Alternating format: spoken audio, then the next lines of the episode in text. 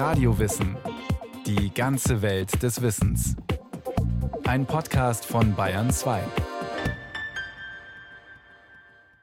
Radio Wissen. Heute geht es um die Künstlerin Marina Abramovic. Die ist Kult.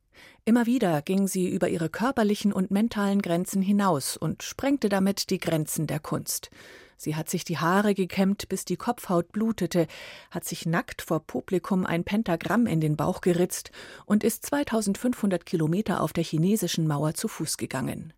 Zu ihrer berühmtesten Performance kamen 750.000 Menschen, nur um ihr schweigend gegenüber zu.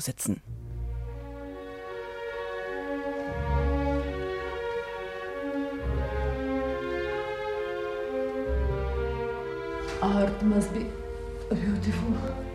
Artist must be beautiful. Art must be beautiful. Art must be beautiful. Art must be beautiful. Art must be beautiful. Art must be beautiful. Vor einer weißen Wand sitzt eine schwarzhaarige Frau mit nacktem Oberkörper. Sie schaut direkt in deine Augen. Die Frau hat eine Bürste und einen Kamm. Borsten und Zinken sind aus Metall. Sie bürstet ihr Haar. Erst bedächtig, dann immer heftiger. Art must be beautiful. Kunst muss schön sein, Künstlerin muss schön sein, Kunst muss schön sein, Künstlerin muss schön sein. Wie ein Mantra spricht sie diese Worte immer wieder. Eine Stunde lang martert die Frau ihr Haar, ihre Kopfhaut. Der Name der Frau? Marina Abramovic. Sie hat die Grenzen der Kunst, die Rolle von Künstlerin und Künstler erweitert wie kaum jemand vor ihr. Was tut Marina Abramovic in dieser Aufführung aus dem Jahr 1975? Hinterfragt sie die Rolle der Künstlerin in einer von Männern beherrschten Welt der Kunst? Geht es um die Herabsetzung der Frau zu einem von Äußerlichkeiten definierten Objekt?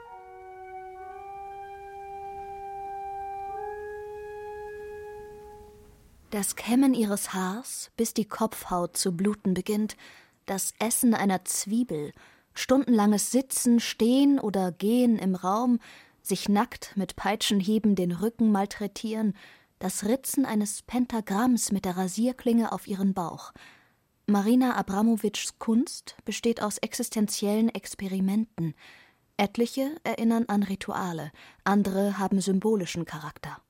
Unzählige Male geht Abramowitsch dabei an ihre Grenzen, die physischen und die psychischen. Ich war so neugierig, wie ich mehr über meinen Körper lernen kann, wie ich etwas über meine Grenzen lernen kann, mental, physisch, wohin das Bewusstsein geht, wenn man performt. All diese Dinge. Von diesen Erfahrungen ausgehend habe ich die Abramowitsch-Methode entwickelt wie ich mein Publikum in einen Zustand der Versenkung, der Aufmerksamkeit versetzen kann, damit es dann in der Lage ist, die Kunst wirklich zu erfahren. Marina Abramovic ist eine der bekanntesten, berühmtesten lebenden Künstlerinnen, sagt Dr. Nicole Fritz.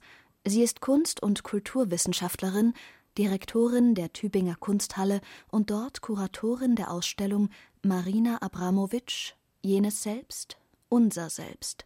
Sie hat seit den 70er Jahren die Performancekunst mitgeprägt. Die Performancekunst ist ihr Metier. Sie lebt dafür und hat immer wieder auch Brückenschläge zu anderen Disziplinen gemacht. Darüber, was Performancekunst ist, herrscht wenig Einigkeit. Aber man kann sagen, dass die Performancekunst in den 1960er Jahren als Reaktion auf die Malerei entstand. Und was immer es war, man konnte es nicht an die Wand hängen. Bei Marina Abramovic ist das Medium der Kunst ihr Körper. Ihre Performances irritieren, provozieren und faszinieren. Sie entgrenzen. Sie sollen neue Erfahrungen schaffen, die die Performer und Publikum gleichermaßen umfassen. Sie sollen zu einer Erlebnisgemeinschaft verschmelzen. Marinas erste Performances in den 1970er Jahren erforschen die Grenzen des Körpers. Zum Beispiel ihre legendär gewordene Performance Rhythm Zero aus dem Jahr 1974.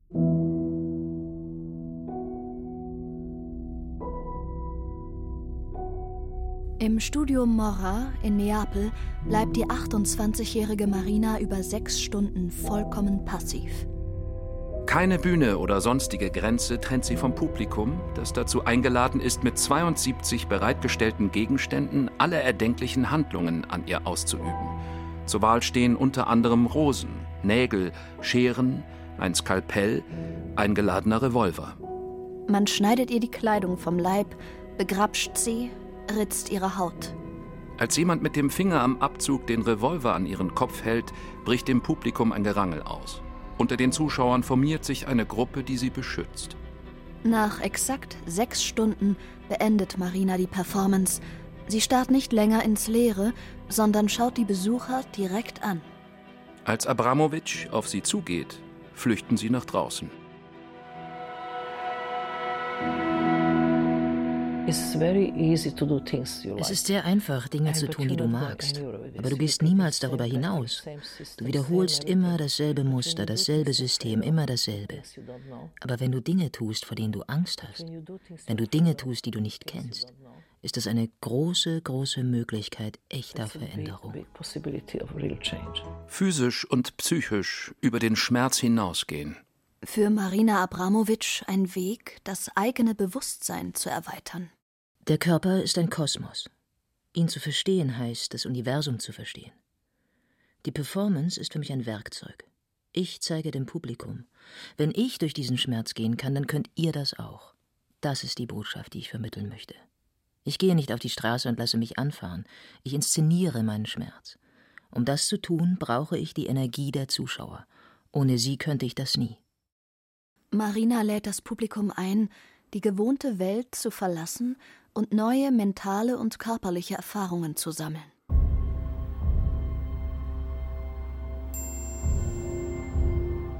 Zur Documenta 9 im Jahr 1992 in Kassel steuert Abramowitsch die große Installation Departure bei. Hier präsentiert sie dem Besucher seine Inner Skies, seine inneren Himmel. Man spaziert unter einem Dreifuß, auf dem riesige Drusen aus Bergkristall befestigt sind. In diese Kuppeln kann man hineinsehen wie in einen funkelnden Kristallhimmel. Ob der Besucher dort eine Minute oder eine Stunde verweilt, bleibt ihm überlassen. Der Blick in den Inner Sky bietet dem Besucher eine spirituelle Erfahrung an. Eine, wie es scheint, vollkommen andere spirituelle Erfahrung, als sie Marina in ihren existenziellen Körperexperimenten am Anfang ihrer Karriere macht. Ich hatte die totale Freiheit erfahren. Ich hatte gespürt, dass mein Körper grenzenlos war, dass Schmerz keine Rolle spielte, dass überhaupt nichts eine Rolle spielte. Und es war berauschend. Das klingt irritierend. Inspirierend. Esoterisch. Spirituell. Mystisch. Mystikerinnen sind Menschen, die das Spirituelle in sich selber suchen und aus sich selber daran anknüpfen. Sie sind Suchende. Und Marina Abramowitsch hat in vielfältiger Weise hm, Traditionen der Spiritualität aus ganz unterschiedlichen Kulturen aufgegriffen und daran angeknüpft und in ihrer Kunst aktualisiert. Ganz explizit an mystische Traditionen angeknüpft hat sie mit Ritualen, mit Bußritualen, wie man sie in der christlichen Mystik kennt. Es gibt eine Arbeit von ihr, äh, die heißt Dissolution, Auflösung. Es ist eine frühe Performance, wo sie sich selbst geißelt, mit äh, auf den Rücken schlägt, bis sie nichts mehr spürt und ihr Bewusstsein sozusagen sich entleert und eine höhere Ebene erreicht. Das war das Ziel dieser Performance und da steht sie natürlich in der Tradition des kulturellen Gedächtnisses. Erläutert Nicole Fritz. Die von ihr kuratierte Ausstellung von Juli 2021 bis Februar 2022 in der Tübinger Kunsthalle widmet sich explizit den spirituellen Aspekten im Werk von Marina Abramowitsch. Wer Marinas Autobiografie Durch Mauern gehen aufschlägt, sie ist in deutscher Übersetzung bei Luchterhand erschienen, wird davon lesen, dass ihr ganzes Leben schon immer von einem starken Glauben an das Spirituelle geprägt gewesen war Schon als Kind habe sie sich mit Geistern unterhalten. Es kam mir vollkommen normal vor, dass sie da waren. Sie waren Teil meiner Realität, meines Lebens. Als Erwachsene zieht es Abramowitsch immer wieder zu Hellsehern, Mönchen, Schamanen, dem Dalai Lama. Präsentiert sie uns womöglich deswegen so vieles aus ihrem Leben als so symbolträchtig? Für Leser, die auf solche Esoterik allergisch reagieren, wirkt so manches aus durch Mauern gehen gewollt und anstrengend. Ich suchte nach Menschen, die die Geister verkörpern und wollte herausfinden, wie sie die Brücken in die unsichtbare Welt herstellen und was ich davon lernen kann. Ich habe auch Kraftplätze in der Natur aufgesucht, Wasserfälle, besondere Felsformationen, Energieplätze. Die Wurzeln von Marinas Spiritualität sind christlich-orthodox. Meine Großmutter war sehr religiös. Jeden Morgen um sechs zündete sie eine Kerze an und sprach ein Gebet. Den Kontrast zu ihrer Großmutter bildeten ihre Eltern. Meine Eltern waren Kriegshelden. Sie hatten mit den Partisanen gegen die Nazis gekämpft. Kommunisten, angeführt von Tito.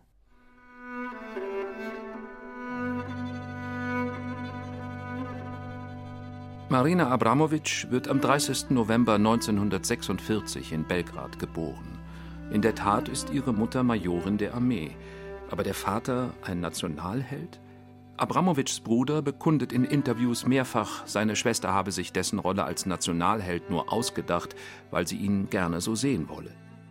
Marinas Kindheit scheint geprägt von Gegensätzen. Spiritualität, die sie zusammen mit Geborgenheit bei ihrer Großmutter findet, und Kommunismus, für sie verkörpert in der strengen Disziplin ihrer Mutter. Dass meine Mutter mein Bedürfnis geliebt und umsorgt zu werden nie gestillt hat, ist ein Trauma, das ich in jede Beziehung eingebracht habe. Und niemand kann dieses Trauma heilen. Abramowitsch studiert von 1965 bis 1970 in Belgrad Malerei an der Akademie der Bildenden Künste. Ab 1968 veröffentlicht sie erste Arbeiten. 1973 beginnt sie Performancekunst zu zeigen.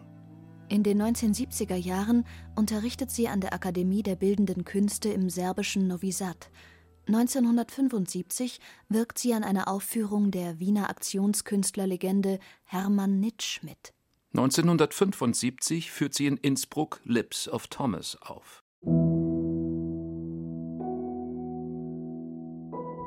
Marina isst ein Kilo Honig, dann trinkt sie einen Liter Rotwein. Ich ritze mir mit einer Rasierklinge einen fünfzackigen Stern in den Bauch. Ich peitsche mich heftig aus, bis ich keinen Schmerz mehr spüre. Sie legt sich auf ein Kreuz aus Eis. Darüber hängt ein Heizstrahler. Die Hitze verursacht ständiges Bluten der sternförmigen Schnittwunde. Der Rest meines Körpers beginnt zu frieren.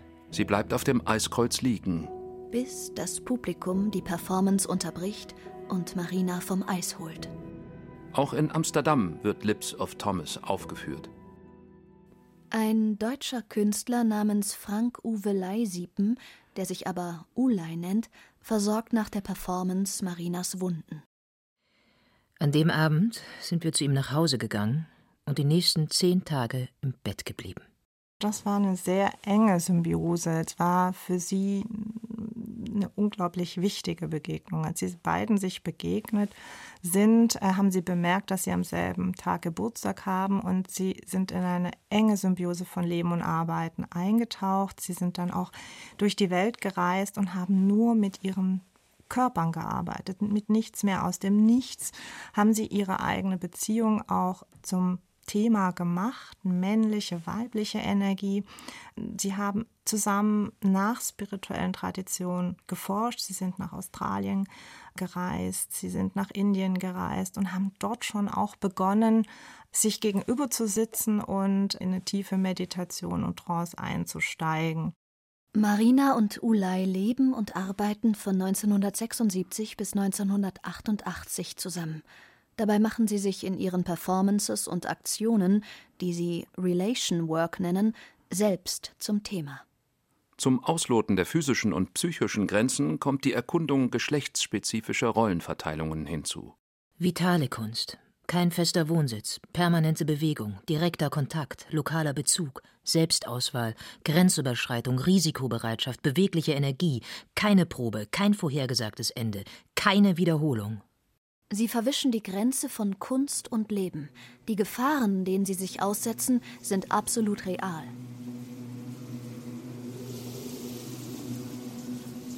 Das Paar markiert seine Trennung mit der berühmten Aktion Great Wall Walk in China. Am 30. März 1988 begannen Marina Abramowitsch und Ulay ihre Wanderung über die chinesische Mauer. Jeweils an einem Ende liefen sie aufeinander zu. Ein über 2000 Kilometer weiter und 90 Tage lang dauernder Marsch, der auf einem Bergpass in der Provinz Shaanxi zwischen buddhistischen, konfuzianischen und taoistischen Tempeln endet. Was einst als geeigneter Ort für chinesische Hochzeitszeremonien galt, erlebt nun die Inszenierung einer Trennung. Beide gehen danach ihre eigenen Wege. Er hat mir das Herz gebrochen. Aber meine Tränen galten nicht nur dem Ende unserer Beziehung. Wir hatten ein gemeinsames Werk geschaffen. Ulay und ich waren zwölf Jahre zusammen gewesen, hatten zwölf Jahre zusammen gearbeitet. Ich würde mindestens halb so lange brauchen, um den Trennungsschmerz zu überwinden. Abramowitsch kehrt zu ihren Soloauftritten zurück. Sie rückt dabei ihre kulturellen, ideologischen und spirituellen Wurzeln im Balkan in den Vordergrund. Und damit auch ihren Familienhintergrund, die Scham, die sie fühlt angesichts der Gräueltaten in ihrer Heimat in den 1990ern. Auf der Biennale in Venedig erhält sie 1997 den Goldenen Löwen für eine Videoperformance-Installation, die dem Schmerz und Leid des Bosnienkriegs ein Denkmal setzt. Bei Balkan Barock saß ich im Keller des italienischen Pavillons auf einem riesigen Haufen Rinderknochen. 500 saubere Knochen unten und darüber 2000 blutige Knochen mit Fleisch und Knorpelresten. Vier Tage lang, sieben Stunden am Tag, schrubbte ich die blutigen Knochen. Der Gestank war unerträglich, so wie der Gestank von Leichen auf dem Schlachtfeld. Während ich die Knochen säuberte, weinte ich und sang jugoslawische Volkslieder aus meiner Kindheit. 2001 zieht Marina nach New York. Sie beginnt die Geschichte der Performancekunst zu erforschen. In Seven Easy Pieces führt sie bedeutende Werke aus den 1960ern und 1970ern wieder auf. Mit diesen Reenactments bricht sie offen mit einer der festen Prämissen der Performance Art, der Unwiederholbarkeit. Und stellt zugleich die Frage, wie kann man eine Kunstform erhalten, sie konservieren, wenn sie per se mit ihrer Aufführung schon wieder vergeht? In New York findet auch Marina Abramowitschs wohl berühmteste Performance statt. Vom 14. März bis 31. Mai 2010 zeigte das New Yorker Museum of Modern Art eine Retrospektive ihrer Arbeiten. Und Marina präsentiert eine neue Arbeit. The Artist is Present. Vom ersten Tag an standen die Leute vor dem MoMA Schlange. Die Regeln waren einfach. Jeder konnte sich mir gegenüber setzen und dort so lange sitzen bleiben, wie sie oder er wollte. Wir würden die ganze Zeit Blickkontakt halten. Das Publikum durfte mich weder anfassen noch ansprechen. Der Blick in Marinas Augen gehört für viele Besucher zu den emotionalsten Erfahrungen mit der Kunst. Es gibt so viele Gründe, warum die Leute kommen, um vor mir zu sitzen. Einige sind wütend, andere sind neugierig, wollen einfach nur wissen, was passiert. Aber einige sind wirklich offen. Sie fühlen unglaubliches Leid. Und wenn sie mir gegenüber sitzen, geht es sehr schnell nicht mehr um mich. Ich bin nur noch der Spiegel ihres eigenen Leidens.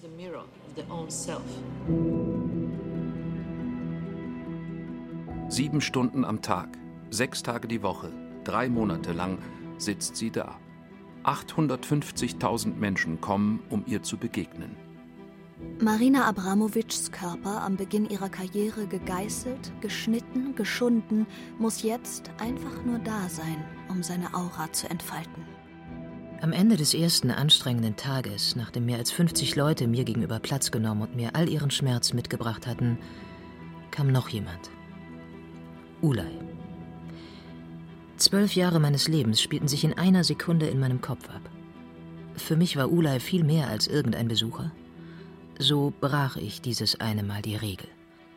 Ich legte meine Hände auf seine, wir schauten einander in die Augen, und ehe ich wusste, was geschah, kamen uns beiden die Tränen. Mit The Artist is Present gewinnt Marina Abramowitsch Popstar-Status. Die Theaterlegende Robert Wilson bringt 2011, natürlich mit Abramowitsch selbst in der Hauptrolle, The Life and Death of Marina Abramowitsch nicht nur das Leben, sondern auch noch ihren Tod auf die große Bühne.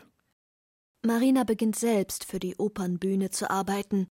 2013 zum Beispiel entwirft sie das Bühnenbild für eine Neuproduktion des Bolero von Maurice Ravel an der Pariser Opera Garnier. 2020 hat ihr Opernprojekt Seven Deaths of Maria Callas an der Bayerischen Staatsoper in München Premiere.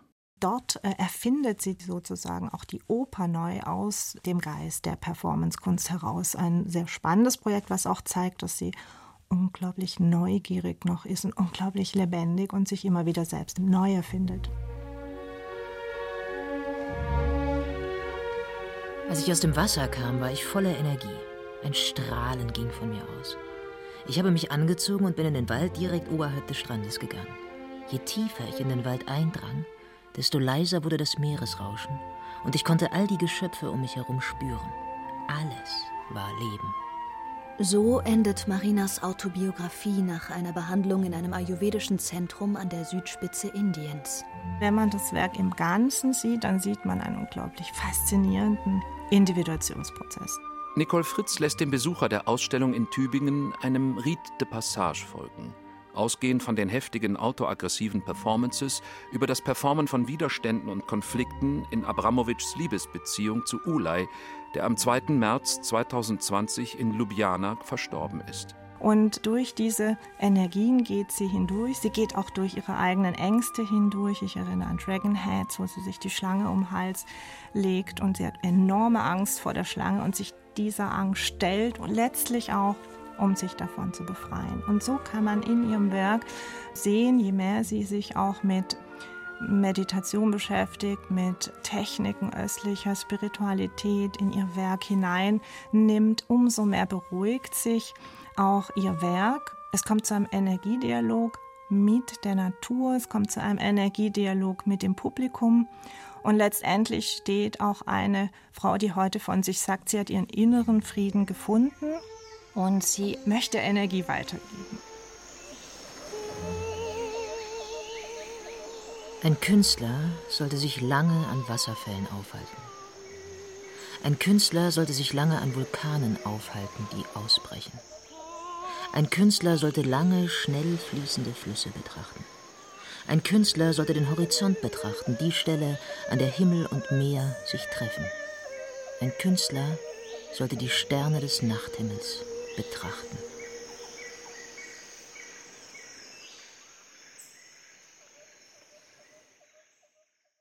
Das war Radio Wissen, ein Podcast von Bayern 2.